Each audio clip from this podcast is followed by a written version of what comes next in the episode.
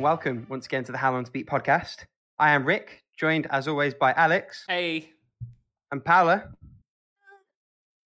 And boy, what a week we've got for you today. So, um, we've got what we've beaten, including one game that we all beat together. Mm. Mhm. Uh, we're going to skip the retirements because we have none. We're going to talk about what we're playing at the moment, and there's lots going on there. Uh, and then we're going to tie in to the topic, which is tie-in games. And uh, after that, we're probably going to go on to a game that we all like to play, called "How Long to Long to Beat Beat. To beat the the Game." game. I just never know anymore. You just said the trust is eroded. The trust is disappeared. There's Why no trust anymore. Ah, if there ever was to begin with. why don't we? Why don't we kick off with what we all played? And if you've been keeping an eye Yeah. on the channel, by which I mean the YouTube channel, if you're an audio listener, um, we recently, um, the three of us and Paola's boyfriend Felipe played through TMNT Shredder's Revenge, uh, the recently released beat 'em up. because it's on Game Pass, and we all have Game Pass at the moment, and you can play it multiplayer on Game Pass, and it supports up to six people, which I can't imagine because four of us was fucking nuts. At least with six, though, I feel That's like, sh- like you know, um, uh, oh no, what's the name of their master? Uh, s- ah, Splinter. A Splinter. I know. I was gonna say Shredder. I was like, it isn't Shredder. He's the bad guy. Yeah, Splinter and April, and I guess Jason, if you do it, at least would look distinct. Casey Jones, yeah. Yeah, Casey Jones. Yeah, would look distinct. Yeah, we played as the we, we played as the four turtles, and I think the first three levels and sporadically through the rest of the game, we're all like, "Hang on, which, which green blob am I?" I know, right? And we just on a whim. So obviously, listeners will know on a whim we recorded it, which I had, did not really mess too much around with settings. But Tiamat has shown me the way, has given me a way to record. So you can expect a few more recordings from us. On a schedule? No. It'll be very random. but, you know, once in a while, we'll just drop a playthrough of a game that we've done. And Uh, hey, For if there's some something you want to see, let us know. Yeah, true. And if No people want to promises, play a game but- with us, also let us know because we'll happily play with people from the community. Be a nice way to do some guest stuff. Worst we can say is no. Maybe we say yes. Mm. For some reason, I feel like we're gonna play like a lot of games like back to back to back, and then it, it, it, it's gonna go like radio silence for a while, and then games again back to back to back. Well, we're, we're coming up to the summer, right? So we're all a little bit freer for one reason or another. yeah, I think True. that's a big thing, right? I also feel like since we have Game Pass too, like likely if games drop there that are you know multiplayer, this is a nice way of doing it. You know. Mm. Mhm. That Also- and or big Steam sales. Hint, hint, hint. exactly. It's very funny. Like I know this is dumb. Like I'm like I just play games for fun, but there is something nice about being like like in my brain at least. I'm just like, oh, I'm doing it for the podcast, you know. Hundred percent. like I, it's like I give myself Yeah. a break. But I feel like the beat 'em up was the perfect way to start because it was just kind of dumb fun. Um, Yeah, wasn't really any expectation of ability. The game is not well balanced, but like in the sense that it felt overly easy yeah, for the most part. But I think that's a good thing because you, you're not playing for like Dark Souls esque test of your mettle. no, You're playing to run through a load of colorful levels and beat up some bad guys and have a good time. And I feel like that's what we did. Yeah.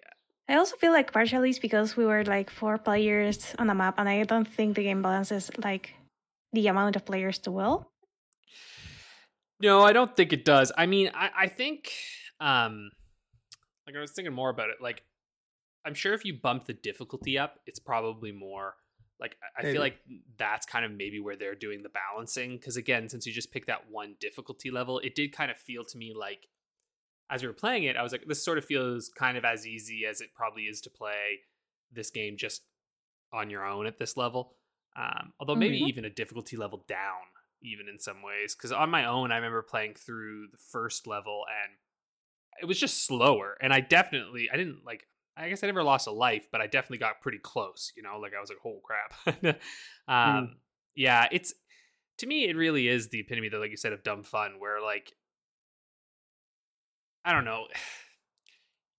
Obviously, you can get pretty good at a game. Like uh, I've seen people who play this game and they're just incredible at them, right? Like there are some people with brawlers that can just like chain combos like mad, right? And they can just like hit everything perfectly. But I think what I like about this game is that if you're not that player, it's just fun, you know? Because I've played beat 'em ups that are inf- inf- infuriating. Like Streets of Rage 4 gets a little infuriating at points. Um, it, it's it's fun, but it definitely hits areas where you're like, oh my god. and And I wonder if TMNT's a response to that because it's the same dev, right? Like Dot Hmm. made that one as well. I think it might be. It, it seems to me like it's like, hey, do you want a more of a challenge? Streets of Rage 4. Streets of Rage 4 would be a good game to play together. That's a fun one. Um, but uh, it does. Uh, yeah, I don't know. Maybe that is what it is. All I know is Dotemu is very good at these beat 'em ups now. I have to say that one minor criticism. I was thinking about it as you two were talking. I um I would have liked a better explanation of the point system front loaded, not only in terms of what Hmm. it does, because we had to actively go out and find that, um, but also like what Mhm. exactly earns you points. I think if you get the last hit on an enemy as they die, you get the point. But I was never entirely sure. And as good as the drop in, drop out co op was, uh, you'll see what we mean um, if you go and watch the playthrough.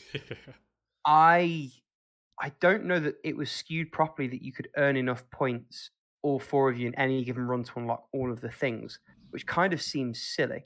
Like you and I, Alex, got the closest, but I think we only just about got three quarters of the way through the point progression to Yep. unlock all of the things. And I'm not sure that unless, and we didn't test this, it's worth saying, unless the idea is that you play it multiple times with the same character, and so you have all those moves from the off. Even then, I would like an explanation of that. Ideally, I feel like as as the player in a game like this, you shouldn't have to go and, and dig to work that out. Yeah, think I, mean, be- yeah. I'm almost certain that's what it is because I also think there's then maybe the expectation that you'll go into arcade mode and you'll play it that Maybe. way because arcade mode's like a little more um the traditional styling where it's just like level after level after level, right? Instead of that fun like you know go on the little map and replay things and find collectibles, you know, it's just like a straight shot through. Um, so yeah, I don't Mm. know, but you're right. I, I I- do feel like part of it is so that they get you to come back and keep playing as the character. Maybe. and speaking of coming back, Streets Fighter 4 is on Game Pass. I've just checked, so Yeah, that's where I played it it's an actually. option. Yeah, there you go. We could just we'll go through all the brawlers. Honestly, it might make me like brawlers because really, I, I playing this one with with all of you made me realize like these games should never be played alone. They're just Nope. not fun alone. No. We, we should rebrand the playthrough thing. It should be how long to beat them up. How long to beat him up? That's good. How Yeah. long to beat him up? I like that. um, Yeah. Right. I was gonna say that one thing that I kind of like like from it being like uh, on the easier side is that I was able to play on a keyboard without destroying either my fingers or the keyboard itself. So that is a plus. What I did not appreciate is that um, I had a hard time like trying to to navigate the, the the menu and trying to find like where the controls were. yeah. And there were a lot of controls. Like I wasn't expecting it. Uh, Mm. I yeah, think- there's like six inputs, but there's a lot of moves. I also think Yeah. part of that too, though, is that you popped in before ever getting a chance to look at the little tutorial that the game gives, which I think, oh, in hindsight, yeah, in hindsight, that was we probably should have just let you like explore the how to play first before jumping into the game on keyboard. But hey, that's that's what happens, right? Um, That's show business. yeah, there you go. Uh, at the very least, like if anyone wants to jump in with a group or something, check the tutorials first. Otherwise, you're gonna have a very fun time trying to discover how to taunt. Yeah, oh my god, I know because the taunt was like the most important part of it. It was just like, how do we? It's broken. I'm pretty sure like 40% of my time was spent taunting to build up my meter. Yeah, it's. I think it's interesting that you can taunt without enemies on screen. I sort of thought the taunt was like uh, when there's enemies around, taunt. But I, I also appreciate that it's not because it's very fun to just build up your power and have those like specials going. You know, like um, I like that they just give you the freedom to do that. Um, yeah. So anyway, we recommend it. It was really fun, and it's on Game Pass, Mm. so it's just basically free. yeah. um, Paula, do you want to tell us what you've been playing or what you beat? I should say.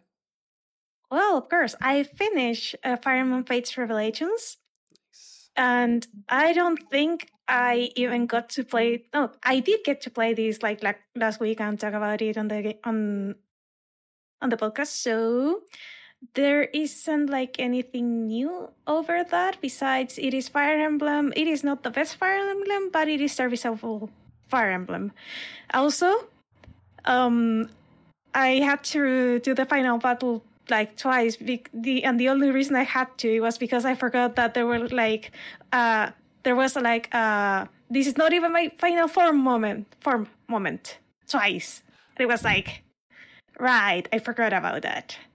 Which I call bullshit because most of the bosses on Fire Emblem like the final bosses of Fire Emblem feel like very satisfying to beat, but this one was just like uh, a sponge, a damage sponge. So I pretty much had to somehow uh, out damage it um, for many many turns. Like, yeah, it, it was stupid. But besides that, I still feel like it is a good game. I wouldn't recommend it over, let's say, Conquest. But if you like the uh, Fire Emblem Fates saga, like Conquest and Birthright, and if you want more Fire Emblem Fates, there's Revelations. Just don't expect like any like big story out of it. Besides, like, if, if you already played Fates, you know what to expect, I guess. I, I I'm an apologist for these games, but you're very right. mm.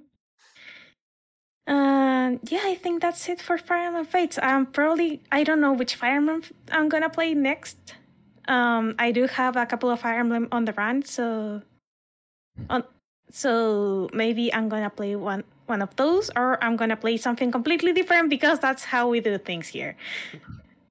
And the other game that I finished is Picross Sega Master System Edition. I pretty much speedrun this. Like, I think I it took me like half the time to to finish all, all the puzzles that what is listed on How Long to Beat. So, uh, so yeah, I was. I guess like the the normal Picross is fun. Um, make, um, Mega Picross, Macross, or whatever the name is, at this point, um, is not fun. I hate Mega Picross. And Color Picross is interesting. And Clip Picross is, I like just unveiling the big picture. I think I like Clip Picross more than the other kind of like build the big picture pictures, mainly because of the variety of the canvases that you get. Instead of always having like a five by five or 10 by 10 or 15 by 15 you have like different size canvases. So that like that helps shake things up and keep it like speedy which is like the point of clip Picross so yeah. Um who wants to jump in I'll go. I've only got a couple. Uh, both Android games. One I was playing last week, and that's Elo. Hold backwards. Cannot fault it a great little game, start to finish, consistently good, lots of fresh ideas sort of scattered throughout it. Um, can't go wrong for a couple of pounds on mobile. The other one was a little bit of a, an impulse purchase and one I'm very, very happy with. This is a roguelike game called Gun Rounds. Uh, feels very, very Downwell in the sense that it's a monochromatic palette. Um, quite a, a, sort of short loop. This one's different in that it's a turn based almost RPGS action game. So the, the conceit is you take it in turns to fire shots back and forth at the opponent. It's all controlled with one with one sort of touch. Hmm. So you pick from one of four weapons and they're constantly sort of rolling through in a roguelike like format. Um, you pull back to aim, release to fire, um, and your opponents then all get a shot at you. You have like a little rotating shape around you. Um, when you tap, that shield activates. If the bullet's inside the shield, um, it gets converted into ammunition for your weapon. If it hits you before you activate the shield, you take damage, you don't get any ammunition. Um, and it's this really cool loop of like, how much ammunition does each weapon use? Um, do I just stick with the low ammo ones and make sure that I keep topped up? Do I risk a big shot that potentially leaves me without a shot the next time? Um, I, so so good. Um, I played for about an hour, um, which encapsulated sort of four or five runs before I got a winning run. Um, just really, really well pitched. Again, only a couple of pounds. Um, really easy to sort of jump in and out of for a couple of minutes. Very clean, very well put together. An excellent little mobile game. Um, I've loved it the past couple of months. I feel like I've had a little bit of a um, a rediscovery of my love for good mobile games that you just pay Mm. for and you get. Um, and Gun Rounds is right up there with them. Criminally under underappreciated. I think it looks like it's only got a few thousand downloads on Android at least. I'm not sure if it's on iOS, but It's really pretty looking. I like the art style. I, it plays just as good as it looks. I cannot recommend it highly enough for a fun little mobile thing. I suppose particularly for you as well, Alex, if you're going to be traveling in a little bit, you've got a phone that's more than capable of running it. So Yeah. yeah, it, anyone that's listening that wants a mobile game, I think of the two, Gun Rounds is the better game. They are both excellent, Nice. and that's me. Cool. Well, I've I've played a lot this week. I went well, a lot of really short games because I went on a bit of a uh, PC kick. But before I did that, I finished up Yakuza Kiwami 2. Um, I just blasted through this game. So like, you know, I did the same thing that I did with Yakuza Kiwami. It was on easy, just blasted the story, basically ignored all of the open world stuff. Um, really good. St- like this one has a really coherent story to it. Um, which again, I do kind of think is because I blasted through it. Like I find when I blast through these games, I'm like, oh yeah, the story makes so much sense. I remembered everybody, and it's like, right, that's because I didn't spend four hours doing karaoke and playing baseball in between story missions. You know, That was it. right? Um, and I also think that the sub stories in the yak in like the sub stories are always a little hit or miss. I think Lost Judgment has perfected the way that you do sub stories, and I, I would say also like a dragon, I think did a really good job with it too. Um, but I kind of just ignored them because while they're quirky and fun, they don't really offer a lot gameplay wise. So I'm like, eh, kind of just avoided them. Now you unlock uh, this thing called the Majima Saga, which is three chapters, and honestly, I blasted through it in less than an hour but that is so worth playing. It is honestly a bit of a sequel to Majima's story in Yakuza Zero, and it actually um, it it really ties up loose ends from the end of Yakuza Zero in really satisfying ways. And I really, really enjoyed that. It was like, and Majima's fighting style is really fun. And um, honestly, I was kind of like, I think that's actually my favorite part of Yakuza Kiwami 2 was just that short Majima saga that was basically like Yakuza 0 DLC that I like didn't know existed. Even my partner who had like watched it with me came in and was like, "Hey, wait, is this?" I was like, "Yeah," and she was like, "Oh," and like got invested in that little saga part. I was like, "There you go," um, because we played Zero together basically, and um, she just loved that. I still think Zero is the best game with Kiryu in it. Um, it's so good. It's so fucking good. Um, and the more I'm playing through the Yakuza games, the more I'm realizing like, yeah, the new games I think really are the best ones you should get into. I'm still loving going into them because I, I think they're kind of funny and and and just enjoyable. But I will say that like I think Kiwami, Kiwami 2, and I haven't obviously touched three, four, five, or six yet, but I have a feeling those games are a little more niche. Like I think you gotta really love the series to play those ones, unless you played them when they came out, obviously. But like if you're just interested in touching into the world, I really, really, really do think that Zero, Like a Dragon, Judgment, and Lost Judgment are some of the best games just ever made, frankly. Um, and like are just entirely worth playing. And then, you know, tickle your fancy with the other with the rest of the series. You know what I mean? It's like you can decide for yourself if you love them or not. But at least zero, like oh, you just you gotta play zero. It's so good. um, so yeah, that's Yakuza Kiwami 2. I'm looking forward to playing. I wanted to beat it because I know that I'm going to be away for a while and I'll be on my PC. And I thought, like, well, now I'll have the option to play three, four, five, or six if I want, right? Um, but Kiwami 2 was stuck on my Xbox, so I was like, I gotta get this one beat, uh, just so I can free myself up a little. Um, then I finished the Room 2 on Android. God, so wonderful. I'm sort of sad that I didn't play these room games before we did our puzzle game, like New Game Plus, because I could. The VR one They're pretty good. is probably the best puzzle game I've played.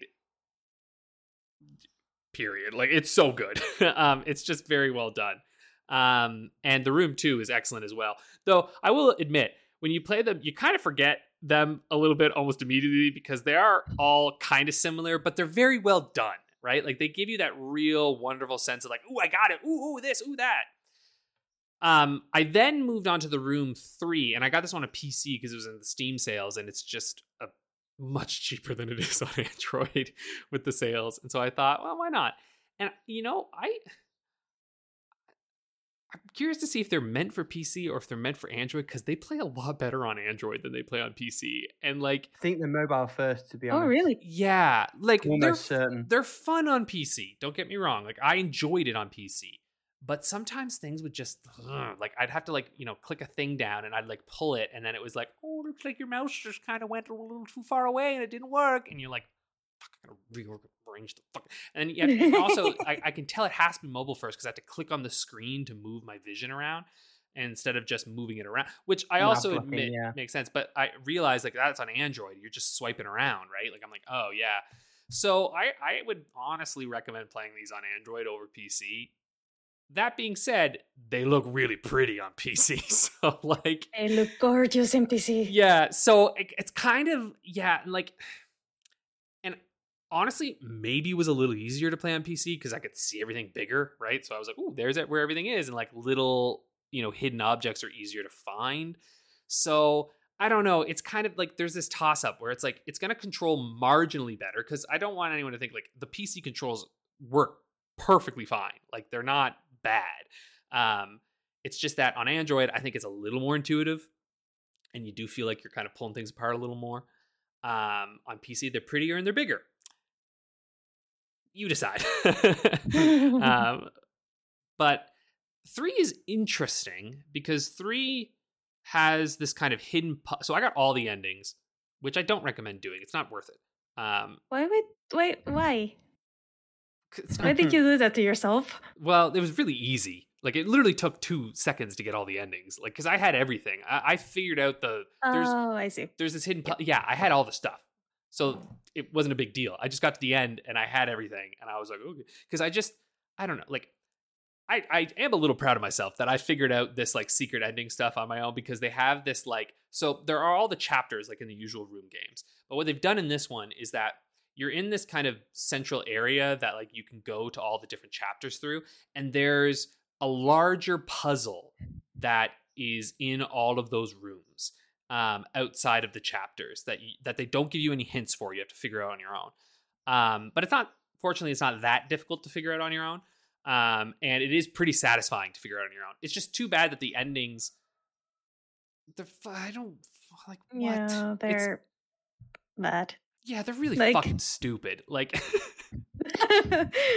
Well, they, they're not even fucking endings. They're little. They're, they're, there's a couple cutscenes. All right, that's what you get, and two of them are almost identical. So I'm like, and it's it's like oh, it's over. No what? yeah, and then it's like time to change your fate. Go get the other ones, and then you would think you would think that the final fucking, you know, one when you figure out the whole thing would be kind of like fairly interesting, and it's not. And it's you're like, is this is that the canon ending? Okay. Um, so I don't know. Anyway, I, I appreciate that these games are very Lovecraftian. There's some space shit going on in all these games. That's neat. But give me a little more. You know what I'm saying? Just give me a little bit more. At least give me something when I get all the endings that like points towards what's happening. Instead, it was just like, "We salute you. Good job, buddy." I was like, I was like, "Oh, this is the Pokedex thing again." It- like, honest, actually, it is the Pokedex certificate. That's what it really is. It's like a, you did it, champ. Fist bump. Good You know? job. yeah, you're like, ah, hey, fuck you. um, so yeah, whatever. I mean, really though, these games have all these games have never been about the destination. Frankly, they've always been about the puzzling and the fun of it. So it's it's weird because in some ways the third one is one of their best, but also one of their weakest. In it's it's because it's one of the best in the sense that like it's not just linear rooms. There's a cool hidden secret puzzle that you can do, which is really really fun while you're doing it. And then it's also one of the worst because it doesn't pay off in the end. The VR one, I actually think, now that I'm playing through the other ones, I'm like, oh, I know what was happening in the VR one. That was really good. That's a really good story. And actually, the VR game um, kind of concludes a lot of like the room's story. Um, so like it's. Pr- I kind of feel bad for people who don't have VR, and if you're if you're at all invested in the Room series, because like that game is essential in this whole thing, and it's very very good. Um, so anyway, there's the Room three. Tune in next week when I'll have the Room four beaten. I guarantee. um, and it Maybe makes I can get it too, so we can do some commenting on that one. do it. Well, I think you know what actually, because speaking of, um, oh, have you not played the fourth one yet? Oh, I was actually planning to buy it in this Steam sale. Do it. I just got it. Um, so Oh, no. there we go. The Like pressure is real. there's the pressure. Yeah, we'll have to play and uh, and comment together because I also think on Game Pass they just released um like Escape Academy. I think one of the demos that I played. Um, I think Wait, really? yeah. I, from what I I remember seeing that it was coming to Game Pass on um uh like on maybe on Xbox, maybe not on PC. Like I just I don't know. I could be crazy, but I opened the Xbox app and I remember seeing it there. Um, I don't know if I can't check Um, the, the coming soon or Currently whatever. opening the app. So Recently added. open yeah, faster. coming soon. Recently added. Yeah, I have to now. That everyone's just listening as we slowly scroll through and figure out. This I is could- the riveting content that people come to the How Long to Beat podcast for. Yeah, I could be crazy, but I, I don't know. I saw it. It was there one day, uh, and maybe it's gone now. But whatever. Maybe I maybe I am literally just going nuts. Um, I mean, it could be like what happened with Jurassic World, which that one day it appeared and then it went away for a, a couple of days. no, it and coming to Game came back. Pass. Yeah, it is coming to Game Pass. Okay. Ooh, beautiful. Ha! All right. Anyway, that tr- that game was super fucking fun. So, um, I highly recommend that one as well. anyway, done. Tangent aside, it's just now it seems to have vanished from when I look on my Game Pass app. So I'm like, I don't know. It's coming at some point. Um, what else did I beat? Uh, oh, I beat um Simulacra. I'm really into these like tech, like you know, PC mainly. Although this is technically on a phone, but it was like a dollar on PC versus like six on my phone, and I was like, I don't think I need that authentic experience. I can play it on PC. Is it Uh, one of the this phone has been lost and you found it and like look what Yes. spooky shit's been going on? but here. it's it it it does not even almost pretend that it is not supernatural, um, which I very much appreciate. So it's a horror game. Um, Okay. It's you know, it's good. Um, there are But- some issues with it. It's just the some of the writing. Okay, actually, some of the acting. like, I feel like this was a small developer who maybe had to act themselves in it. I don't know. Um, some of it's a little stilted. Uh, some performances are really good. The friend Ashley, her performance is quite good. The idea is you find this girl Anna's phone and she's like mysteriously disappeared, and then you have to like go through and like kind of figure out what's going on. And there's some you know minor detective work and like clicking through the phone and like looking through things. And uh, I think it's worth playing. I I think it's like a seven, you know, for me, like a six or a seven kind of area where like maybe more of seven, where it's just it's just good. There are some things holding it back. There are some weird I don't know if the English is the first language of the developers because there are some things that trigger me to think that it's not. There's some weird verb tense usage, which I again I understand that like if it's a texting on a phone game that like they'll introduce like typos on purpose, but these are different. This was like just some things that kind of pop me out a little bit here and there. But again, your mileage will vary on that. A reminder that I'm an English teacher, like English as a second language teacher, so this shit is very noticeable to me, but for many won't be at all. So no big deal there. Um, yeah, it mostly holds itself together. I got what's considered like the good ending, which I think is nice. Um, but again, your mileage is really going to vary on these. I tend to be a little um, predisposed to these lost phone games. I really like them. I think it's a really neat concept. If you kind of think it's sort of stupid, don't play this game. it, like this is not the game that will change your mind. You know what I'm saying? Um, but it's kind of fun. Uh, Simulacra 2, I hear, is a, bit better, and I'm looking forward to that one. It's like a crazy huge install, which I was like, what the fuck? but I don't know. I, it's just funny. I was like going to install everything, and then I clicked that one off, and it was like minus like 10 gigs or something, and I was like, this is a phone game! but I don't know. Oh Maybe it's the video files or something. Maybe on PC they make them like uh, be- better or something, yeah. you know? Um, anyway, uh, fun. One game that is pretty fun, uh, Do Not Feed the Monkeys.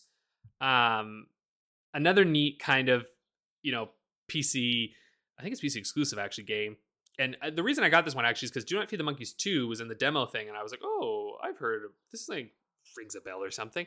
And it's an interesting puzzle game where you're watching security cameras and you're kind of tasked with um, solving these kind of puzzles through the security cameras, whether it's like hitting uh, keywords that you jot down in your notebook and then you can search them on like the web and like find them together and then do other things and you can call people and there's all sorts of stuff thing is that element of the game is crazy fun and then they introduce this fucking stupid resource management shit that like makes no sense in this game like you have your fucking like you have like a food meter a health meter a sleep meter. You you could do like jobs. Like some lady comes for the rent every once in a while. It's not fucking needed, you know. Like the game itself is really enjoyable. The actual like um puzzling on like the the monitors but you know what kind of sucks is that you get to a certain point in the game like there's like only a certain amount of days that you can complete the game in and so some of the puzzles you just will just be gone and then you can't go back and do it because like if you go to click continue you gotta like replay the whole game and i was like well i don't want to do that you know? Like i had a couple puzzles left over. I got like enlightened monkey ending or something. Um, but there was like a couple puzzles in the end that were left over that i, I couldn't complete because it was just like nah sorry bub. You missed it i guess. It's like come on! Um, so i don't know. I really like it but i just kind of wish. Now there is a mode i think you can play where you don't have to worry about resource management. You can't get achievements in that one which i think i actually might recommend playing it that way um, because i don't think the resource management matters because ultimately you're here for the puzzles, right? Like that's what's fun. It's like looking through these um, security feeds to like figure out what's going on in each of them and like mess around in them. And like there's multiple ways that you can solve the puzzles and there's tons of different things that you can do.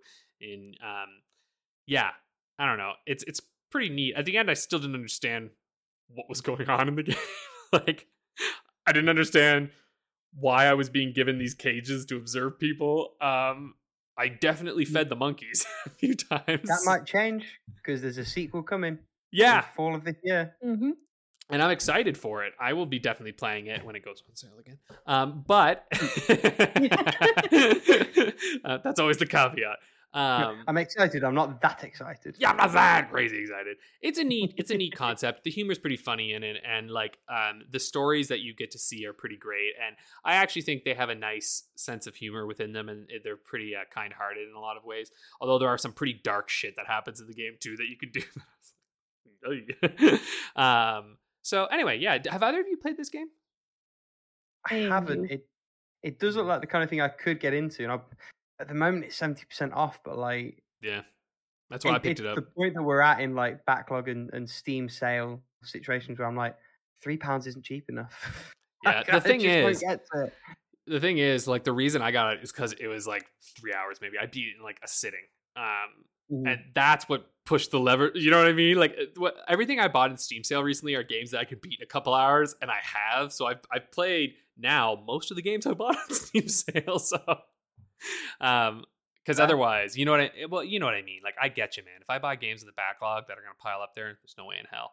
Um, anyway, I mean, yeah, massive aside. Like my my Steam game strategy now is like I will fill my basket with everything I kind of want, and then I'll see how much that number is, and I'll cry a little bit, and I'll trim everything that I can bring myself to trim, and then what's left I'll get, and then try and play almost immediately.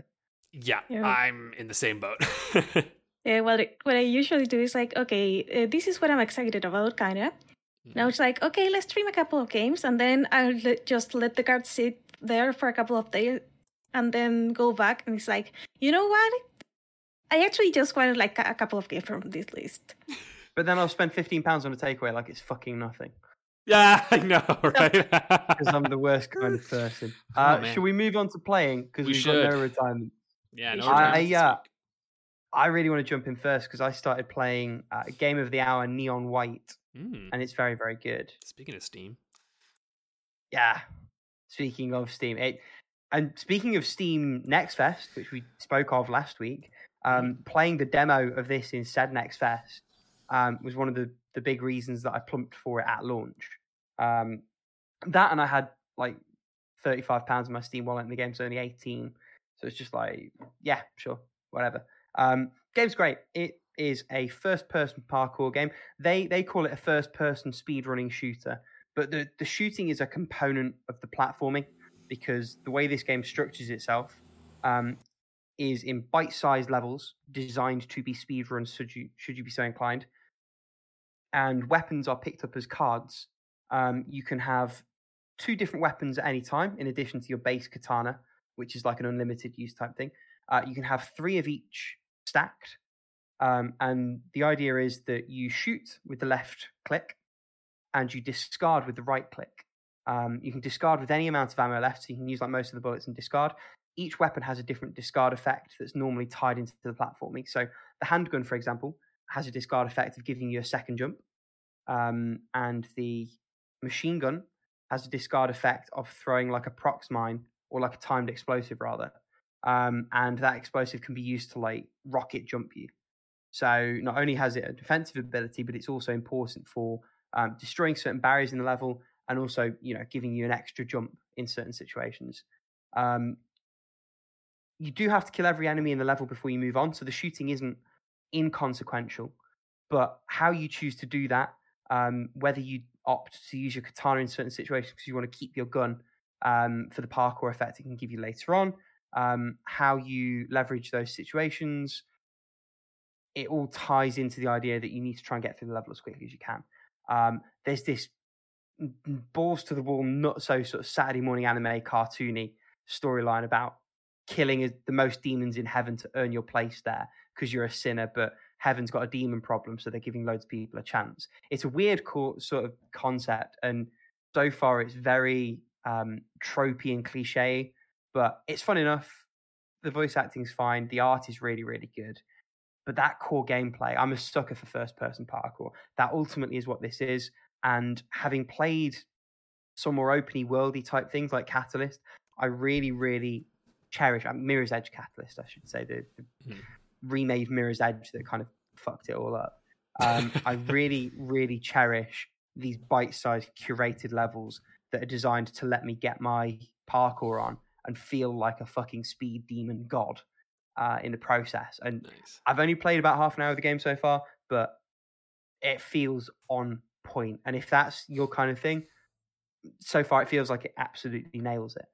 Um, in terms of the other stuff I'm playing, honestly, been a relatively quiet week. So I did do a wee bit more of The Witcher, but like 15 more minutes. But I'm still playing it. Days Gone still in my playing, but it has taken a backseat to Sifu. God, mm. that second boss smacked me. right? Oh my lord. But here's the thing I think it's a really good progression gate because what Sean, the second boss, is designed to make you do is recognize what the game expects of you. Um, for most of the game up to that point, you can take kind of a, a, front forward, almost sort of doom type thing where you're you're pummeling enemy, pummeling enemy, block and parry occasionally, dodge as appropriate. Um, what Sean really teaches you is that is not the way to go forward. What you really need to do is work out enemy attack patterns, be patient, work out how and when to find and exploit an opening and do that consistently without rushing ahead of yourself. Um, and when you do that, actually, is a remarkably straightforward boss to beat. So after sort of three or four tries, I clicked and I got that and I beat him. Uh, I am now currently working my way through the third level of the museum, which visually, oh my god, so wonderful. Uh, some of the things that does towards the end of the level with color and geometry and level design incredible. And and that that level i think is among the best levels of any thing i've played of any game ever. I think it's just such a beautiful cohesive sort of start to finish.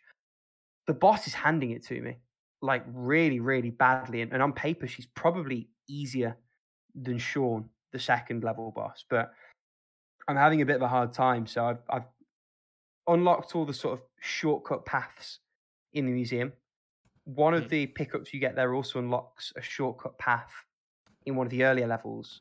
So I went back and played the first two levels to get my age down, um, and I'm going to play the third level again shortly um, and try and beat that. Um, the other thing I've picked up on is that actually there's a lot of cachet to getting permanent upgrades mm-hmm. rather than um, getting a big spread, just unlocking a load of them as permanent ones. And then starting again as a more tooled up character. I'm not sure how I feel about that in terms of overall game progression, I feel like it's a bit of a not not a broken or a dumb way to do things. It doesn't feel like a great way to do things. It almost feels like an arbitrary gator of progression. Because I, I know the first time I played through up to Sean, I was actually really doing quite well in terms of how many skills and things I had. And then when you go back and you have to start the second level again, you lose a lot of them, but you also lose a lot of the XP that got you there. So you end up being kind of starting again, but worse off, even though your knowledge is a bit better. And I, I don't know that I like that setup. I like the core game a lot. And I like a lot of the design tenets and I like the world. And I'm a big fan of the overall package. I think that's a real weak link in there. And it's something that I'm I'm pushing through in spite of. I don't feel like it's elevating the game um, or my enjoyment of it. But the, the overall game is fantastic, and I don't really want to take away from that too much. Hard, but really, really good. Mm. Um, is that sort of telling with how you felt about it, Alex? Or Yeah, I mean, I could tell when I started. I was like, "Oh, okay." So each run, I just have to do permanent upgrades. you know, like I was like, "All right."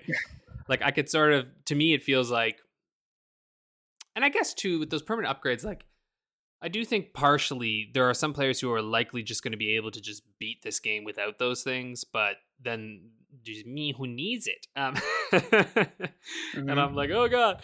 So that that is kind of how I felt, but I really didn't do much yet, right? And like something that I have not mastered at all were the blocks um and the guards. Um like I just had not mastered that like flick up and guard stuff at all yet. So like that that's the my avoid stuff, yeah, yeah, yeah. yeah, like that's the thing I have to go in and really work on the next time I go through. Um, and I, I, never beat the second, but I only tried the second boss once. Um, and so I recognized that as I was playing it, I was like, okay, there's very clearly patterns he goes through that I must learn and learn how to dodge and block. And so I'm like, all right, let's go. And the, the third boss is very much that on steroids. It has Yeah. to be said, with a few extra things thrown in. I the block timing. I think a lot of games train you to to block both a smidge early, but also Mhm. To to feel like there is a little bit of wiggle room in your timing of the parry. Um, Sifu is not that at all. You either get the block spot on, or you do not get a parry. Um, conversely, when you nail it, you feel like a kung fu god yeah. it does mean that the game is significantly harder and there is a degree of almost retraining your brain and your muscle memory to work around it but it's confident with it and i feel like it's executed it for the most part very very well um, Yeah. so i'm i'm in it for the long haul i feel like i'm going to beat this one eventually Yeah, I think I will too. Because even even with all that being said, it's still not that long of a game. Like it's still like no it's five levels yeah, Yeah. It, it's worth saying that like i've only been playing for six or seven hours and i've seen well over half of the content and i think once you get some of those permanent upgrades probably levels four and five go a little bit quicker i hope Yeah. maybe I, I would imagine. I mean, who knows? They might be ready to pummel you even harder. I do know that there's a thing that this game encourages at the like when you beat it. So I'm curious to see what that is because I don't know what it is. I just know there's something that they they like kind of push you to try, and I'm uh, I've i think it's a i know what it is and i think I it was think given I away in a what review is. In a review, yeah, I think I know what it is just based on this game. Um, Mm. but yeah, I'm not entirely sure. I don't know if I'll ever Spoiler be able to master. it. incoming, maybe Yeah, maybe. um, Pala, why don't you tell us what you've been playing? that's cool i'll finish my list Oh, sorry. Wait. Ah, fuck. Sorry. I thought you were done. You still have the original. no i just wanted your input on that game and i've got Oh a few yeah. more Sorry. You, you pulled me off guard. Can you tell I'm tired today? God damn. Eric, sorry. Oh, just man. finish telling us your playings before I jump in. you're tired and i'm sassy as fuck feeling like No, that was how I good. I, about for some reason it just felt like such a natural end. I thought that was like, oh yeah, that was it. We talked about. I mean, if I'd been smarter, I maybe would have back ended. you that. still No, have I've- like I've got- Dread, Luigi's Mansion, all that shit left. All right, go ahead. Yeah, I mean, Spoiler Dread, alert. Dread I've nearly finished. I think I'm Hmm. close to the end of this one. Um, having played more of it, like the core Metroidy stuff, I actually think they've done a really good job of. Um, Nice. You can tell they've built on what they did with um, Samus Returns. They've trimmed to a certain degree some of the Aeion stuff that I found a little bit superfluous and fluffy in Returns. The Emmys are still shit. Like those sections Yeah. are not good at all. and the level design is kind of flaccid. So because it's a series of smaller maps with a few very specific entry and exit points, um, the the overall map doesn't feel that cohesive. There are ways to do it right. I don't think that Mercury Steam have hit upon any of those ways with this overall level. What compounds that, and I find this really, really quite annoying, they've they've crutched on some of these teleport spots as ways to get you to the bits where they've got important upgrades. So there's almost little pockets within levels that you only get to with a, a very specific teleport that's like a one use and done, and then you go back and you just carry on with the normal level. I just don't think the world has been designed particularly well. And and that's a real negative for this genre because there's a, a an extent to which you live and die by the world in which your character inhabits, more so than any other get any other type of game. Because if you're expected to go back and, and explore things and, and remember where things are and have certain memorable things, the world is what enables that. Um, and by contrast, their map setup is really, really good. and the best I've seen. You've got little markers you can put on. Um, it's always really easy to tell what's going on where. It auto populates a lot of information about certain doors and what is and isn't needed, which I think Yeah. is really, really generous. Um, really good for um, ease of access for the user as well. But man, they, there's a lot of things holding what could have been an excellent game back. Still a great game. I am still having a lot of fun with it. Um, particularly, I have to say, I've just beaten a boss um, that calls back to the the previous game canonically, Metroid Fusion, uh, one of my favorite games ever. And the the boss does a similar thing to a lot of the bosses in that game, which I thought was a really fun callback, and I hope they do a little bit more. Um, won't say any more on that because I don't really want to spoil it or get too much into that, but there's a cohesion to the way that they've tied the story in, which is someone who has played the previous titles, I really, really appreciate. Um, and I like that through line on those. Mm. Um, I haven't played any more of Luigi's Mansion 2, but I'm still playing it. Um, I have played a little bit more of Secret of Mana. Um, I wonder if this game is one that I, I'm going to not like nearly as much for coming to it sort of 25 years later. It feels quite thin. Like it, it's beautiful, aesthetic, audio, visual phenomenon, but the, the gameplay is very, very. And the whole like power up bar where you have to wait and then strike again, that's kind of dumb. I, I, I really liked Trials of Mana, and I feel like that's the obvious evolution of this. And going back is a little bit tricky, but we'll see. We'll see. I Um, had that experience where I was like, oh, I kind of wish I was alive and this was popular because I would have loved it. But I'm like, yeah. not anymore. What what I do want to say really quickly as well, um, as a as a matter of sheer curiosity, I went back and played the old, now defunct iOS port of Secret of Mana, Hmm. where they actually redid weirdly a lot of the art assets. Hmm. Um, it doesn't look as good as the SNES one, but it doesn't have that audio glitch where uh, when you do an attack, it cuts out the beautiful music to play the attack sound. Um, I I was torn for a minute. I was like, oh, do I want to play it this way? Or do I go back to the buttons and the less good audio? I ended up going back to the buttons and the less good audio, but it was a hard call. Um, and there's there's a part of me that's almost ready to go and play like the much derided Switch and PS4 remake. oh, yeah. Uh, oh yeah, indeed. But I, I think I'm going to stick with the SNES original um, and plug through and, and hopefully sort of vibe with it a bit more. But we'll see. We'll see. Right, that that is me done now. I promise. okay. So who's who's going next? Well, I th-. Yeah, I'm to say, I think it's Pala's time now. So I played a little bit more of Hollow Knight. I finally um, beat, I finally beat uh, Hornet, and I've found my way into the fungi forest, and everything wants to kill me here, and everything explodes. So that was fun. But then I found my way into the jellyfish den, and can I go back to the fungi forest, please? Like the jellyfish aren't like as bad. They don't move as much, but if you hit one of them, it like the core kind of like bounces off and explodes on you, and Hmm. and it takes it deals a lot of damage, and it isn't fun. But the game is gorgeous. Let me say that. Mhm. Um, the controls are very tight, and that is very welcome from someone who doesn't usually play anything platformer. And it is a lot of fun, even when it is extremely hard at times, especially like in the boss battles. So, um, I really want to play more of it. I'll probably just wait for. I, I'll probably have to wait until I finish a piece of homework to play more of it because this is one of those games that I feel I can sink a lot of time in. Another game that I can sink a lot of time in, and this one is courtesy of my boyfriend, is Diablo 2, Diablo 3, sorry. I don't know my Roman numerals.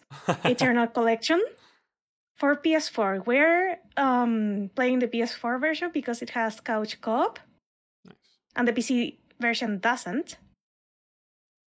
So yeah, this is unexpectedly a lot of fun. It is a lot of damn fun because um, we are kind of decimating everything around us because we're I'm playing as a tank, which isn't common for me. I usually play as a damage dealer or a mage, or a mage that is a damage dealer. and my boyfriend usually plays um I think he played Necromancer as a Necromancer on Diablo 2, and he usually like role plays as a thief or something along those lines. And he's the mage right now, so it is a very um no, he's not a mage, he's um hunter and has dual crossbows, and that is cool as shit. One thing that kind of threw me off is that you have only abilities. You don't have like a basic attack button. So you have to manage whatever um, mana equivalent your unit has. Mine has Wrath. And my boyfriend's character has Hatred and something else, which I cannot remember the name of. And I don't know. It, it is a lot of fun. We decimate everything. We haven't run into anything that it's like a proper wall yet. Um, I'm expecting the boss to be like the first roadblock of the game. And yep. Oh, and I have to say, um, I got really lucky and I got a legendary item. nice. I think it was a hel- uh, helmet, and it was like, okay, this is gonna like just be here for a while, for a long while, because uh, one thing that is very interesting about Diablo is that it has weapon durability, but you you exchange equipment so often that Mhm. it really doesn't matter. Like we don't get to like really use our equipment, and then something dies and drops uh, uh, something that is way better. That is Diablo three. I and didn't finally, even um, realize Diablo 3 had damage, had had like weapon durability. I, I played that game like twice through and I didn't even know that. Because I switched so often. Yeah. Wow. I was also gonna say, isn't it nice to get legendary equipment just for playing a game? It's wild. Just, I'm not having to pay for it. Fucking Diablo Immortal. Anyway. Keep going. the worst thing about that game is that Yeah. it seems to be fun, but um, until you have to pay Well, that's the thing. pay. obviously Sure. like you know diablo and the concept is very fun right like uh, one of those things whenever i saw like uh, or heard about diablo immortal i was like i'm sure it's going to be enjoyable and that's the thing that makes me scared Yup. it's fun but now you just monetize the fun like ugh That way to make it unfun. right Anyways, and oh, finally, I'm jumping back into Variable Barricade, an Otome game I have not yet finished. It has been a while since I played this one. Like, there's something about how the game is structured and how the overall story is being told that is just isn't engaging enough. Like, how do you fuck up this badly? And yeah, like I I'm gonna finish this game. I'm gonna play the remaining route and the um and the true route. But to be honest, I was almost so fucking close to retiring this one just because of how Okay, so this is supposed to be a romantic comedy. Okay. It's supposed to be a romantic comedy. On that regard, play Cupid Parasite. Don't play this one. Damn. Cupid Car- Parasite does the romantic comedy like a lot better, and Variable Barricade also kind of like brings a lot of drama into some of the routes, but it's like not well done. It's like it is misplaced. Like it, it feels so out of place Hmm. that it just hinders the overall experience. Like, Like, is sorry, it I'm, I'm just mad place? of how this game was written. Ah.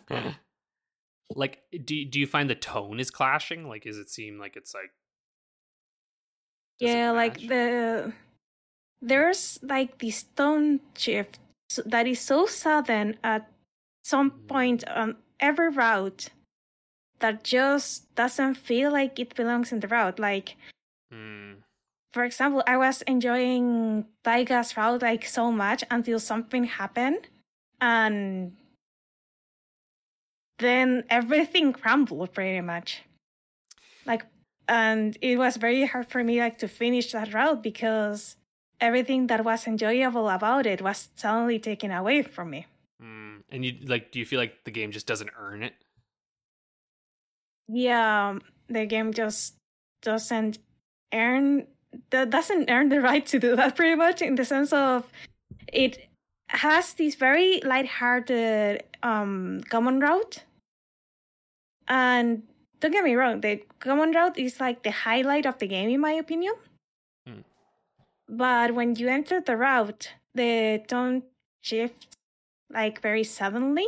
And not like in Cafe Enchanté, like you can see during the common route that something is not quite right in in these like numerous worlds where the supernatural or the non-human live but Mhm. here it just comes out of left field Hmm. and in that regard it just dampens the mood of the overall route like there were a couple of things that could have been managed like a lot better or things that were left unexplored that maybe if they um, made those aspects like the focal point of each route then it would have been a better story. And sometimes the the, the route just overstayed its welcome.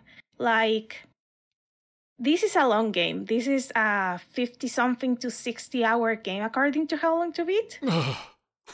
And it has only four routes.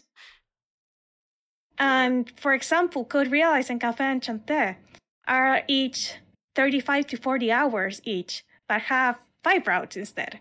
So each individual route is more concise and it it may be forced to have like a faster pacing, but, but that faster pacing um fits the the the game better. And for a visual novel, you don't you really don't want to make your your player read like three to five more hours than they should be reading because they get bored of the story.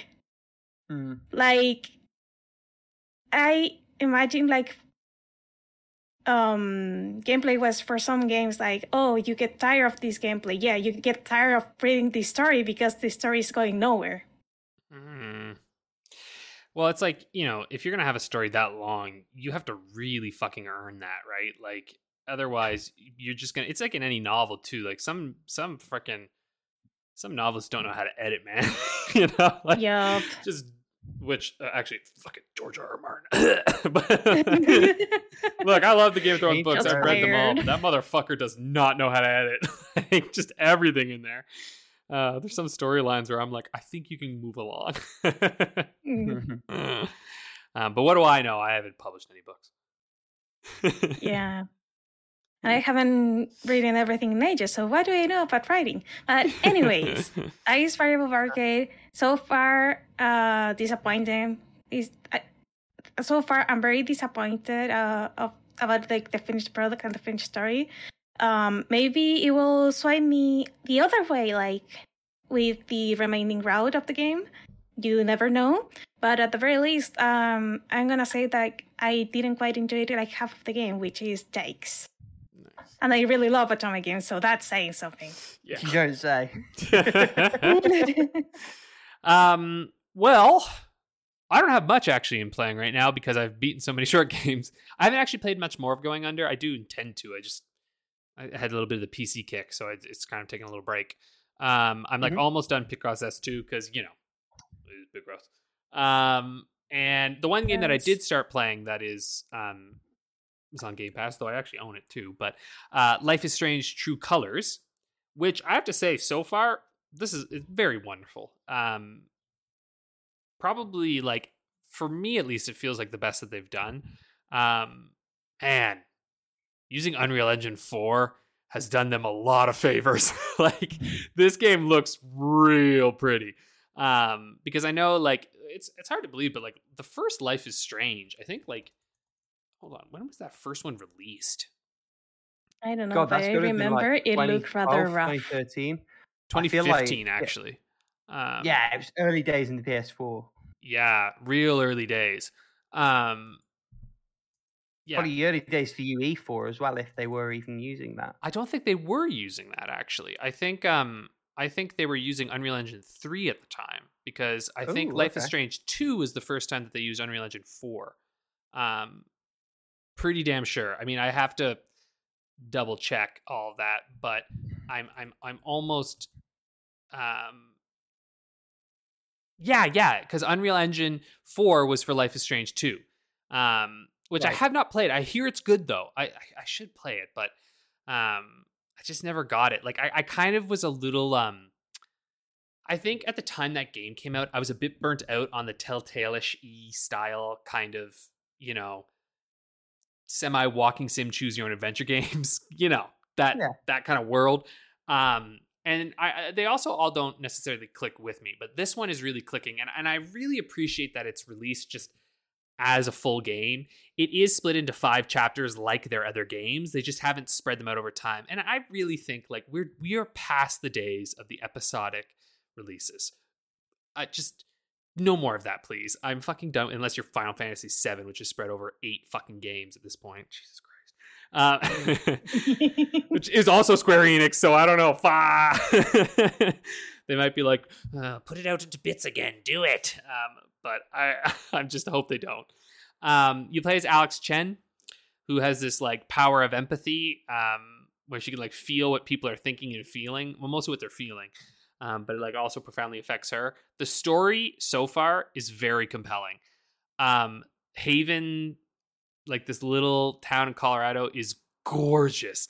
It almost makes you think that living in a small community might be nice. I I was like, ah, don't you try this? I know what it's really like. um, but it's very like like Banffy. Like it reminds me of uh, of Alberta in some ways. These kind of small towns that um, that kind of live and die on one type of industry and because Mhm. they they kind of live on a mine they're a mining town basically and it reminds me of Right. home because we're you know we're an oil town like irving um and it just there's a lot of stuff going on in this where like this company's up to something and i'm like yes yes it's like delve into the bad shitty companies i love it i'm like this is where we go um so yeah there's some stuff going down. I'm in the third chapter right now. I'm like about halfway through it, I think, and uh, I really, really like it. I think if you have like if you have Game Pass, this is a fucking no brainer. Like it's like ten hours, I think, or so. Um, gorgeous story is good so far. Um, really compelling characters, excellent voice acting. Um, just really sweet. I really like it. I really like it. Um, so yeah, that's Life is Strange True Colors. That's that's what I'm playing. That's it. Uh, but actually, something that I uh, I started playing again because Ooh. all hail the master that is uh, Steam sales is uh, Dungeon They of the de-gave. Endless. Yeah, it was it was three bucks, so I was like, oh, okay, that is a that is a deal I am willing to make at this Hmm. point. So I jumped back into um, Dungeon of the Endless, which I have to say is so much better on PC, and like, and and but I, I also just like it's not bad on Switch. It's not bad on Switch. They did a good job making it work there. You know, it's just it's so much more intuitive on PC, and you can just move around easier, and I can select the number of people I want to take with me easier. You know, which actually makes a huge deal when it comes to moving that crystal because I can just set the crystal buddy on an auto path, and then I can control all my other heroes and have them just defend. you it. can technically do on Switch. It's just a lot more clicks and really a lot more pausing because it's just Yeah. not as quick to do because you're beholden to the analog stick. Mhm. And I, I think at the core of it, that's what makes the PC version better. The game is faster.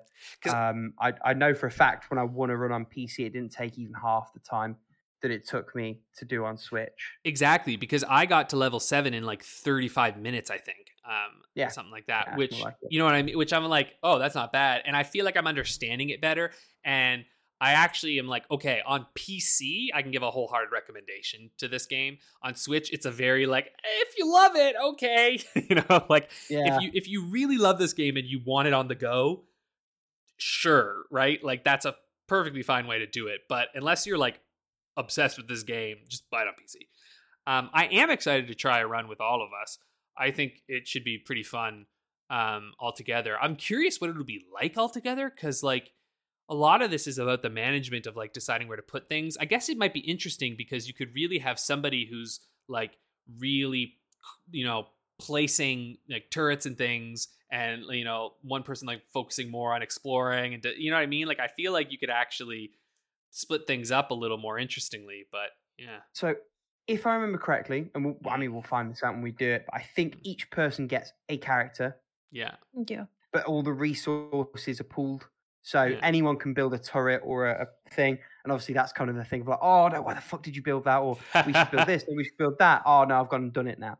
Um, yeah. Gotta but in terms of a where the characters go, and and this is the thing, the game should probably go even quicker because then Yeah. you're only worrying about your own character and you're like verbally communicating, coordinating what happens with the other three, where they're going, how all of that sort of works out. Yeah. Um, I'm excited to try. I haven't played multiplayer in this game for fucking ages. I hadn't played Yeah. the game for ages before we got back onto it on Switch. To be fair, um, but yeah, so that that would be good. Uh, and you played a bit more of it as well, haven't you, Paula?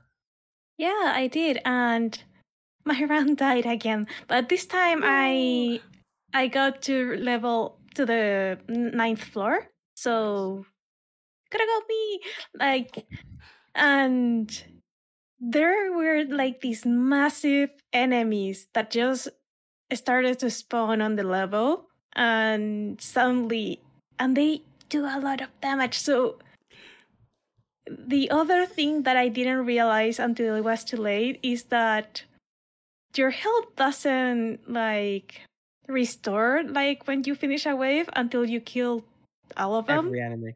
Yeah. Yep, every enemy on the map, not including the big guys. And at what uh, at one point, I was it was a very chaotic floor because it took me forever to find the the no what's its name the the exit. the exit to the next floor. Actually, I didn't find it because it was. I assume it was in the one remaining path that I haven't checked. oh no. so I had like three of these big guys. I had waves and waves of enemies just going after my ass, and I only had two character two of my four characters left Hmm. because the prior four floor um, was a bit of um, was a bit too much chaos for their liking, it seems. And yeah, I, they died. Sadly, You can get Um, RNG to hell if you don't if you don't get to that like exit room fast enough. Like it can fuck you hard. Yeah, on the last- like I- in one in one of the floors, I got the to the exit in five minutes. On this one, I it was like minute number twenty, and I haven't find found the exit yet. So I was getting desperate, and then suddenly I took my eyes off of a character for like a second and it ceased existing immediately. And then the only character I have was the nurse, who is kind of squishy, so yeah, Ooh. not the best unit to take out the giants with. I've been using the DLC characters and they have been mint. like I was like, yes, please. Like they're they uh the Team good. Fortress 2 characters? Uh, I don't are know. those not Uh, DLC? No, who is the? Maybe I don't know. I don't think they are. I think those are unlocks. Um, there's some character that I'm using. Uh, I don't even know their names. There's oh, no. He's like Seph or something. I don't know. He's like frost looking and like stabs things. Oh, then- the um, yeah, the ah, the one who's like keeps track of the records, the librarian one. the librarian dude. Yeah, and then another guy who's got a mechanical arm. Oh. And then I picked up two other heroes along the way, which is good. It's nice when you pick them up early too, because they don't cost much food. And so you're like, all right, here we go. Uh, and then they level And up you can with get you. them perma unlocked quicker Yeah. as well because it's three floors you traverse with them, and then you can just pick them from the start. Yeah, I perma unlocked one of them. Hikashi or something is like this like purple blade wielding thing. Um, and I have some pyromancer dude. There's so many of them. Um, yeah, it's you know, I the strategy is getting more fun now that I understand it a bit better. Like I basically Hmm. My basic strategy these days is just like completely illuminate one area behind me and then just like pick a room with a bunch of turrets and just do little excursions from there and just re- like i'm just constantly like retreat all the time yeah, yeah, yeah, yeah, yeah. you you have to do it that way because otherwise you do just get minced. yep Yep. And then when i'm ready to go i unlight everything and just light the path and i'm like let's go Yeah, yeah, hundred percent. That's the way to So yeah, I mean, keep keep an eye out for a potential how long to beat plays of that in the not too distant future, basically. hmm we'll see if it's a successful run i feel like we can succeed together i think hopefully Mm. I don't feel like I'm that mean- bad at this game now. I think I understand it thanks to some of your hints and suggestions. You're out there tempting fate. oh, I'm probably gonna die Yeah. this run, but that's also my At first. the end, yeah, at the end, we're just at the fate of Iron Jesus, so Yes, seriously. I've been pretty lucky in this one though, because I do have some health regen items on a number of my characters, and uh, I did unlock the science bio one where, like, when you kill an enemy, it spreads 100 health amongst all your teammates, which has proven to be really fucking useful. Because if I have that one forward base with a couple of those, um, and then like these Tesla modules, every time I come back, I don't have to heal my dudes because they just kill a couple of them and they're healed. And I'm like, yeah. So it's been lucky. I'm liking it now. I'm digging it. yeah. So what what a what a character arc for this game on that. to be fucking right on the like the last possible June uh, date for this one. I have loved it now. So there we go. Um, Um, speaking of characters, Yeah. tie-in games they tie characters into games and IPs and series, That they and do. films and movies and all the other things. Yeah, so I guess licensed games. I mean, Paula, I brought this up. I was like, "Do you want to talk about licensed games?" And she was like, "Oh yeah, like when we played TMNT." And I was like, "Right, that is a license." I didn't even. I thought of that on my own. um, yeah, I just thought it might be kind of fun to talk a little bit about this because I think we all have sort of experience. Like, I don't know. I, I feel like I see a lot of people talk about even online where they talk about like, oh yeah, remember back in the day when licensed games were like this and they were kind of wild, as if licensed games Yeah, aren't still. Yeah, I remember, as if they aren't still like constantly being made. I just think that I don't know. Maybe I'm. Maybe, mm, fuck me wrong here, but I, I licensed games are almost always aimed at kids, right? Like for the most part. Um, obviously now it kind of different. Like TMNT is a very different thing because that that to me feels unique because it's like based off of a game that was aimed at kids that is now aimed at the at the, at the kids who were adults who played it when they were kids. It's all a lot. going there. to a greater extent, I feel like Star Wars as a franchise is that, but also like generally, yeah, yeah, you yep. it, it's almost a, a midlife trap but because. Well, when you think about it too, though, and maybe this is a unique thing, but because video games are a medium that kind of arguably really came to prominence in the 80s, late 70s too, I suppose, um, you had a generation that grew up then. And so everything that was being made was obviously being tailored towards children at the time, right? Like, and even through the 90s. But then you have an interesting, unique thing now where I think in the 2000s onward, a lot of those kids who were, uh, those who were kids in the 80s are older and so now you've got companies who are like okay we're gonna make games for kids but i also want to get those old suckers back you know? Like there's this like there's this balancing act of like huh how do i get the youngins and the oldins now? Right? Um which has really shifted and i think star wars is a great example of that you know where they're like okay well these things this is still for kids but then also we recognize we have fans who fucking insufferable. Um, someone who loves Star Wars. Fuck, man. I, here's me just enjoying the Obi Wan show. I was like, oh, this isn't perfect, but I really like this. This is kind of fun. And then you go online, and I just like shut my computer off immediately, and I'm like, why did I go online? I just like that I carried your anecdote on as though it was the marketing meeting. They're like, we've got kids, but also like we've got older fans who fuck those fans, but let's market to them. Yeah, I know, right? Which they're like, oh, fucking god, those people. But then me, I'm sitting here like, I still like it. Um, same with Miss Marvel. Actually, I've been really enjoying that show. And then like, I looked online for a minute, and I was like, why did I do that?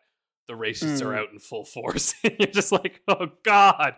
So just, just moral of the story is, folks, just enjoy what you enjoy. It's fine. You're allowed to like what you like. um, Never which, go online if you really like a show because you're you're gonna feel bad for liking such show very dangerous. Quickly. We are an online podcast. Steady on. I know, but we're lucky. we have a small group of dedicated fans who are very nice. Mm-hmm. but that's the. I bet, um, anyway, sorry, that's a total tangent. But I actually think small communities online are just so lovely, and when you find them, just hold on yeah. to them because they're so nice. um, but speaking of licensing games, yeah, I think the other big transition is like not so much older fans who are now being marketed to as well as strict instead of the kids. I also think like from a, a, a bankroll and lucrativity, if that's even a mm. word, from that perspective, I think a lot of the licenses are gradually moving over to mobile. Yeah.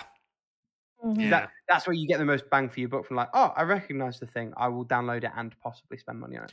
Because let's be real here. Like the only reason for the most part, licensed games were being made was just it was for money and exposure of the license, brand right? recognition. Yeah, yeah. Like, there's no come on, come on. The people who are making the games might have really wanted to make a good game, but the fuckers who are asking for the games to be made are like, whatever, man. If it's good, that's incidental, you know, like because yeah, oh, yeah, not true. I was like, kids are stupid. I was stupid. I was a dumb little child who played anything that you put in front of me. I remember playing the SpongeBob Game Boy Advance game, so bad. But I was like, yay, you know, having fun with that thing. But it made that was my brother and Charlie in the Chocolate Factory on yeah. the Game Boy Advance. And which, you know what? Oh. I shouldn't say that it's because we're stupid. It's just that we're more willing. We have more time, and so we can just beat our head against a game. And I've had less experience and are less discerning, right? Like I don't know mm-hmm. that there's a better version of this out there. I don't know that Devil May Cry exists, so I'm playing The Nightmare Before Christmas. You know what I mean? Like Although supposed to be not a bad tie-in game. That's what I'm saying. Oogie Boogie's Revenge, yeah. Well, mm-hmm. again, not bad. It's a Devil May Cry clone, but worse. But oh, I see what you mean. Yeah, yeah, yeah. Yeah, that's that's what it is. But that's fine if you like that. Cool, you know. and like this is the guy who played the Shaman King Game Boy Advance game, which is just a Castlevania knockoff, but worse. But I liked it because I like Shaman King.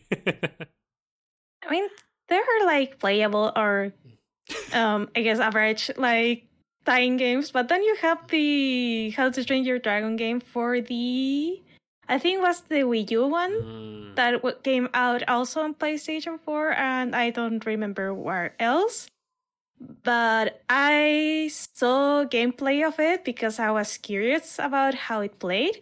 And oh my god, the Flash game for from the Cartoon Network webpage played better. yeah. Well, you know, it was rough. I have to say too, like I think there's a very personally, I find it to be a promising trend. I, have heard some people kind of go on against some of the more recent licensed games, but like it feels to me that licensed games are just much better now. Like the Mad Max game was very fun. Um, Shadow of War is incredible. Um, that new fucking Harry Potter game looks great, despite um, but uh, you know, like it, it seems like the, the idea these days is like, okay, well, if we're gonna make a like take a license, we might as well just like make an actual good game out of this because it seems to me that like there's more of this like I don't know, maybe it's because actually, you know what? maybe it's not even that they're that much better. It's just that, like you've said, maybe the shit ones are on mobile now, so I just don't notice it as much. You know? I think it's Or partly maybe our I think it's standards also that, for- like. Sorry. sorry, Yeah. No, no, no. You're okay. Um or maybe just our standards for licensed games uh, have lowered to to a certain point so it's just like oh it plays I think that's it, though. I think the best licensed games you don't think of as licensed games because license is synonymous with bad. Insomniac Spider Man, fucking sick game. No one calls it a licensed game, but it is a licensed game. Exactly. Arkham Asylum, City, we don't talk about night. Licensed games, really good games. Well, see, But we Arkham Knight is a licensed game. Arkham Asylum and City, though, those aren't licensed games. They're just good games. Yeah. Thi- This is the thing, like Yeah. it, the terminology almost skews your perception of the product, and also the product then informs how you're describing it. yeah. if if the game's good enough, no one's talking about the license. Generally Exactly. speaking, yeah and back in the day too like a lot of them were just like and i think most of us think too and this is also what i think is interesting because like when everyone thinks of licensed games i almost always feel like they're thinking movies and tv right and less Yeah. comic books which are still licensed games like you said but it just seems like the comic book games are i don't know they're usually a little bit better um though that's not always the case um but the movie and TV games is just that's where I feel like the quality is just all over. And then I also think of the heyday of the Game Boy Advance, right? Where like making a game for that was not that expensive. So they're just No. like, right. But then you get games like the freaking Harry Potter uh you know, uh Philosopher's Stone and uh or Chamber of Secrets, Chamber of and the Prisoner of Azkaban, which I will Yeah. die on that hill. That is a great little RPG. I love it. I played it. Remember that was the game I played. Was I do "Oh, remember you're like, I only enjoyed it so much because I was high. But Yeah, still. exactly. Let's not I beat like, around the bush. This game's dope. Oh, for everyone who's listening at home, Alex was like, I only enjoyed that because I was, and then did the smoking scene. Which like, I realize in a visual You- medium you were high as doesn't work. balls. Like we all get it. We're all friends here. You are it's high legal here in. Canada. yeah.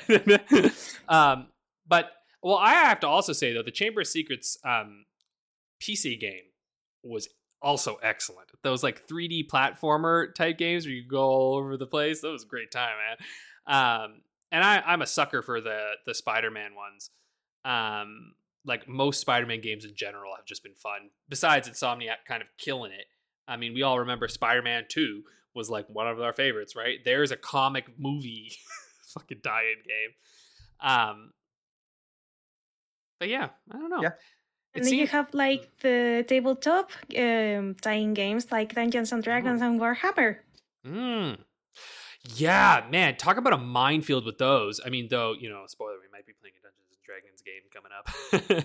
um, Mm. but like Warhammer is one where I remember looking through it, and that is such a minefield. Same with Dungeons and Dragons. Like there, it seems There's like some- they're yeah, there's some very good shit but there's some very bad shit too yeah. It's just all over the place. That feels a lot like they're just kind of like throwing shit at the wall and seeing what sticks. You know? Yep.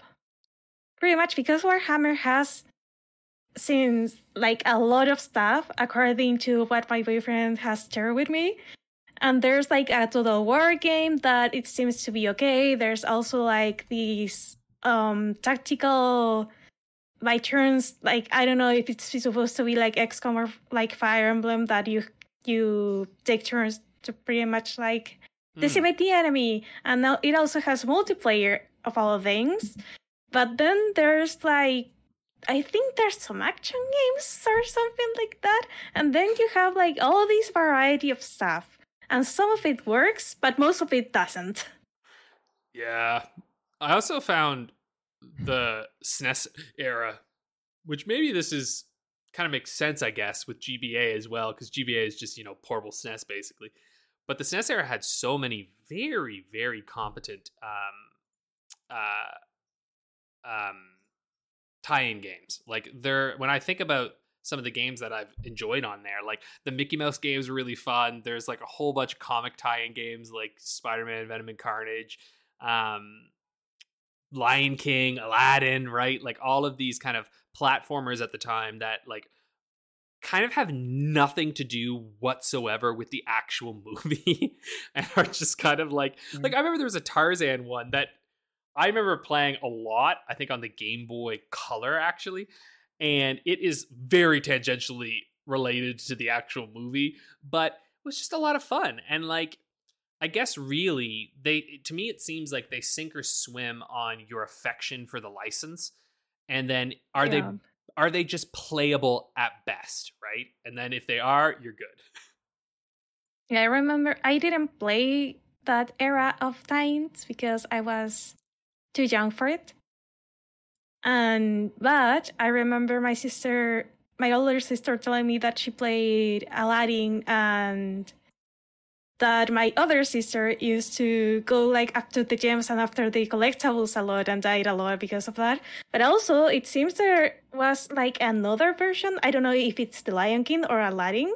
Like between the SNES version and The the Sega Genesis. Sega Genesis version, there were two different Aladdin, games, isn't or it? not? Yeah. Yeah, it was Aladdin on the Sega Genesis. Um, I Mhm. think the Lion King might have been a little different too, but I know Aladdin for sure was different, and lots of Mhm. people will fight. And on it which was the better. Sega Genesis version that um re-released on the Switch with the Lion King, wasn't it? The after the Disney Afternoon Collection. Yeah. Blah blah blah blah. Was that the Genesis Afternoon one? Okay. yeah, I'm pretty I sure it don't know. was. Because I remember warning my sister uh, about it. It's like, it's not the game you remember. This is a completely different beast. version differences that's a whole other topic in and of itself i do want to shout out just on on warhammer uh, Raycevick on youtube did a really good video recently talking about like how warhammer basically will just let anyone stick that name on their game um and how that sort of a pro and a con versus series is like i think the example he uses is mass effect where there's like three games in a decade we Mm. forget that andromeda exists but like three good games in a decade and almost no other media besides and, and the, the differences in those approaches. I think that video is well worth a watch. I thought it was really compelling when I watched it. Um, one other thing I'd love to talk on on licensed games as well is like a time frame thing, uh, particularly nowadays because games do just take longer to make with that kind of graphical fidelity. Um, you have a very hard and fast deadline most of the time because the license holder will want the game to come out alongside the licensed product. Let's say the movie, for example. Um, I think one of the reasons that the Mummy Demastered was among the better licensed games to release recently, and I suppose to to to an extent also the Aliens game that um, Alien WayForward also made, Infestation. Oh, no. Infestation Okay. because they they they're basically the same game. Like they're on the same engine. They both play very very similarly. Um, both of them were sort of shorn from deadlines, and also in the case of the Mummy, like it's a, a lower fidelity game that they've already got the engine for, so it's easier to to throw it together relatively quickly. Um, and I think that that almost sort of is the exception that proves the rule in terms of just how much the timing throws things into the mix. And with all these kinds of games, you do hear um, in reports after the fact that you know they didn't have time to finish what they wanted to. You can often tell in the finished product where corners were cut, kind of thing. Yeah. Um, As a little addendum to our conversation about Aladdin, um, the Disney um, classic games collection, the one with Aladdin, Lion King, and the Jungle Book, it actually has both versions of Aladdin in it. Ooh. It does. Yeah. Yeah. Ooh. I don't know if the one now, I think there might have been one that was just Aladdin and Lion King that might have picked one or the other, but I Yeah. think they re released like last year, I think, or um, it with uh, with the three games and the you know both of the Aladdins. So there you go. ultimate version. That's cool. Yeah, but also, to be frank here, fucking emulate these games so easy. just just being honest here, you know? like not that hard. Um yeah, yeah, no timing. Actually, you know, in the um in the profound waste of time uh book, they have a really good interview from One WayForward. Uh like a, a developer there who did a lot of um, tie-in games and was actually talking about the experience with the tie-in games and how one of their favorites, I think, was actually a Barbie game they made. that was like really neat. Like they had a lot of freedom and were allowed to kind of go whatever. It's actually interesting. Barbie as a company seems like like Mattel, like for them, they actually seem like they're very loose and like let people do what they want with the Barbie uh branding, like the new movie coming out from friggin' Greta Gerwig, which I can't I've got wait the for. memes for that are phenomenal. It's totally going to be a satire. Like I know Greta. Oh God, I can't wait. I cannot wait. it's going to be that movie's going to be great. calling it now. Movie? uh, the What Barbie movie. miss? Yeah. It's a live action There's a Barbie Barbie. movie. Oh, I see. Live a live. action. Oh my god. Yeah, but but hey, It's- here's the I deal love though. in the trailer where Ken goes, "It's Morbin time." That's the best part. Greta Gerwig is directing it, and uh, she's the one who did Lady Bird and Little Women. Um, and she's actually writing it with no with her partner Noah Baumbach. Um, Baumbach, Baumbach, I don't know. Anyway, he was like the guy who Oh. did Marriage Story and everything. anyway, like there's no way this is going to be a straightforward Barbie movie, and I'm very pumped. I hope there's a tie-in game for that one. right? Not that there's its own uh, lack of it. Actually, if you want to watch something interesting, there's this channel who does um, like lost media stuff and did one on the Mean Girls DS Mean game. Girls game for DS. Yeah! Yes, I've seen it. It's incredible. So good. Yes. She's awesome. And there's this whole like era of like lost girl games um, that are all these tie-in games that are just so fascinating, especially for me because like I, don't- I just you know I don't have experience with them, right? no, I don't believe you.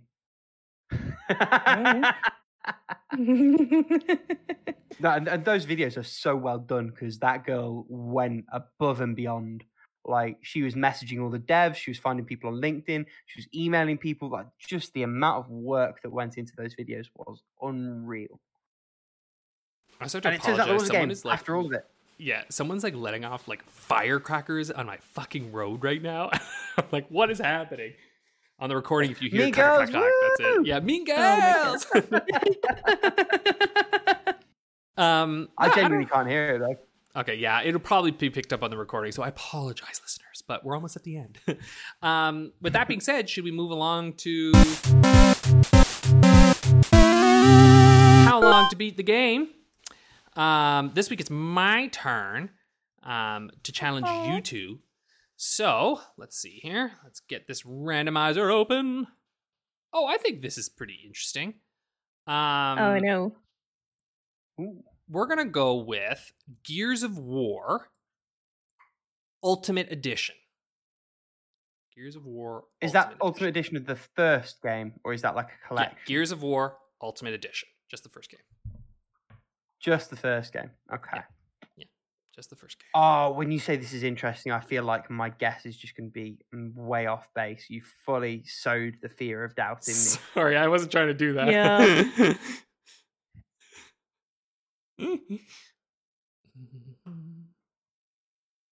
And what is our bonus category, Alex, in addition Yeah, to I'm the main main thinking of plus 100%? Thinking of that. Please give us something that we can save our scores with. Oh wait, never mind. We're what? we're- Oh, this is interesting. I like this. the points that we Oh no, because you maybe could find this out. But did you did you guys research this game at all yet already? I'll be honest, Um, no, I I was just about to open this, the Steam page to, or like the wiki page. Okay, well, can you wait for a second? No, I, I went in raw on Okie this one. Can you not? Yeah. I want you to tell me when was this game released? Oh, okay. Yeah. That- Whoa, what pla- what platforms is the Ultimate Edition available on? Uh, PC and Xbox. Uh, it's an Xbox. Which Xbox? right? Which Xbox? Uh, PC and Xbox One. Xbox One. Okay. I want the month, day, and year because we're gonna. That's how we're gonna go close to. month, day, and year. Oh my god. yeah, this is a fun one. I think I can guess the the the year. The year. yeah. This year. the, the Spanish was coming in there a little, right? Sorry. Right. That's fine. I've sent my bits in. It's Okay. done. I think I have. Do I have both? Oh no, wait. I got, I Español got se está escapando. Whoa! No comprendo. oh, my Spanish is escaping. Is that- okay, there you go. I don't. I'm not sure it, it makes sense in either language, so don't worry. ah, there you go. It's like the cube. Like how long to beat the game gets to you, It does. messes with your head. It does. Um, yeah, I've got no idea. Um, what that noise was out there. Like honestly, it sounded like firecrackers. Like and I was like, what the hell is going on?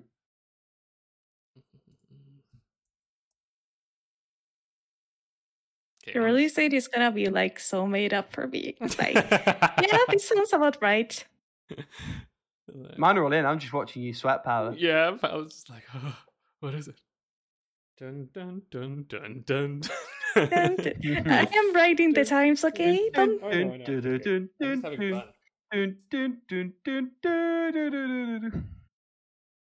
my dog is looking at me very upset right now. it's it's just about our time for her to go out and have a playtime. she sleeps during the podcast. Dun, dun, dun, what can one hundred percent be though? That is the question, isn't it? Uh...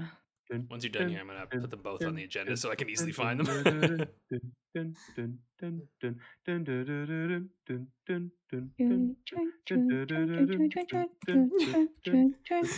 what is happening? okay, okay, there you go. You. Okay, I've got them. All right, here we go. So, um, first category. Uh, first category is main story. So, Rick has said six hours. Oh. Paola has said nine hours. The main story is brrr, nine hours. Oh, so, Paola, there's Shit. one point for you. All right. oh no. Rick's sweating now. Main plus. Oh no. Paola has said 14 hours. Rick has said seven hours. Yeah. Ooh, that, that was bold.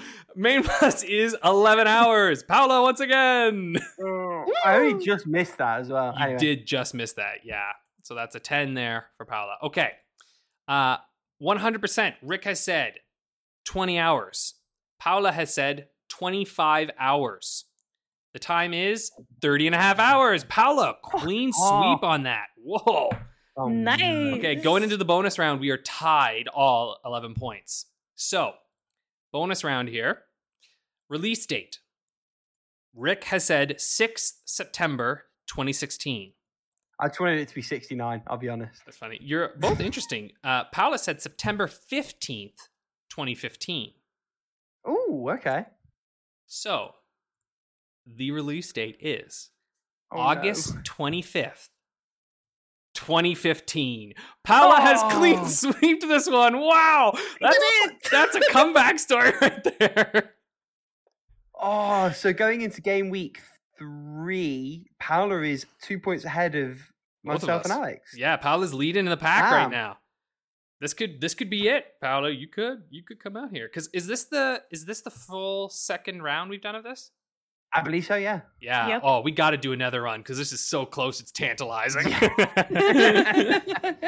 um, Oh, man. that's impre- I'm I'm amazed. Also, I guess we did just finish the game, like the game that was picked, so it might be a little soon to do another one now. Yeah. Which means though that next month will be the deciding month. We'll find out what happens. Um, Don't go anywhere. yeah, who knows? Who knows who'll Mhm. win next? Paola's position. Paola's in a good spot though right now. Um, it is still anybody's game though. So tune in next week for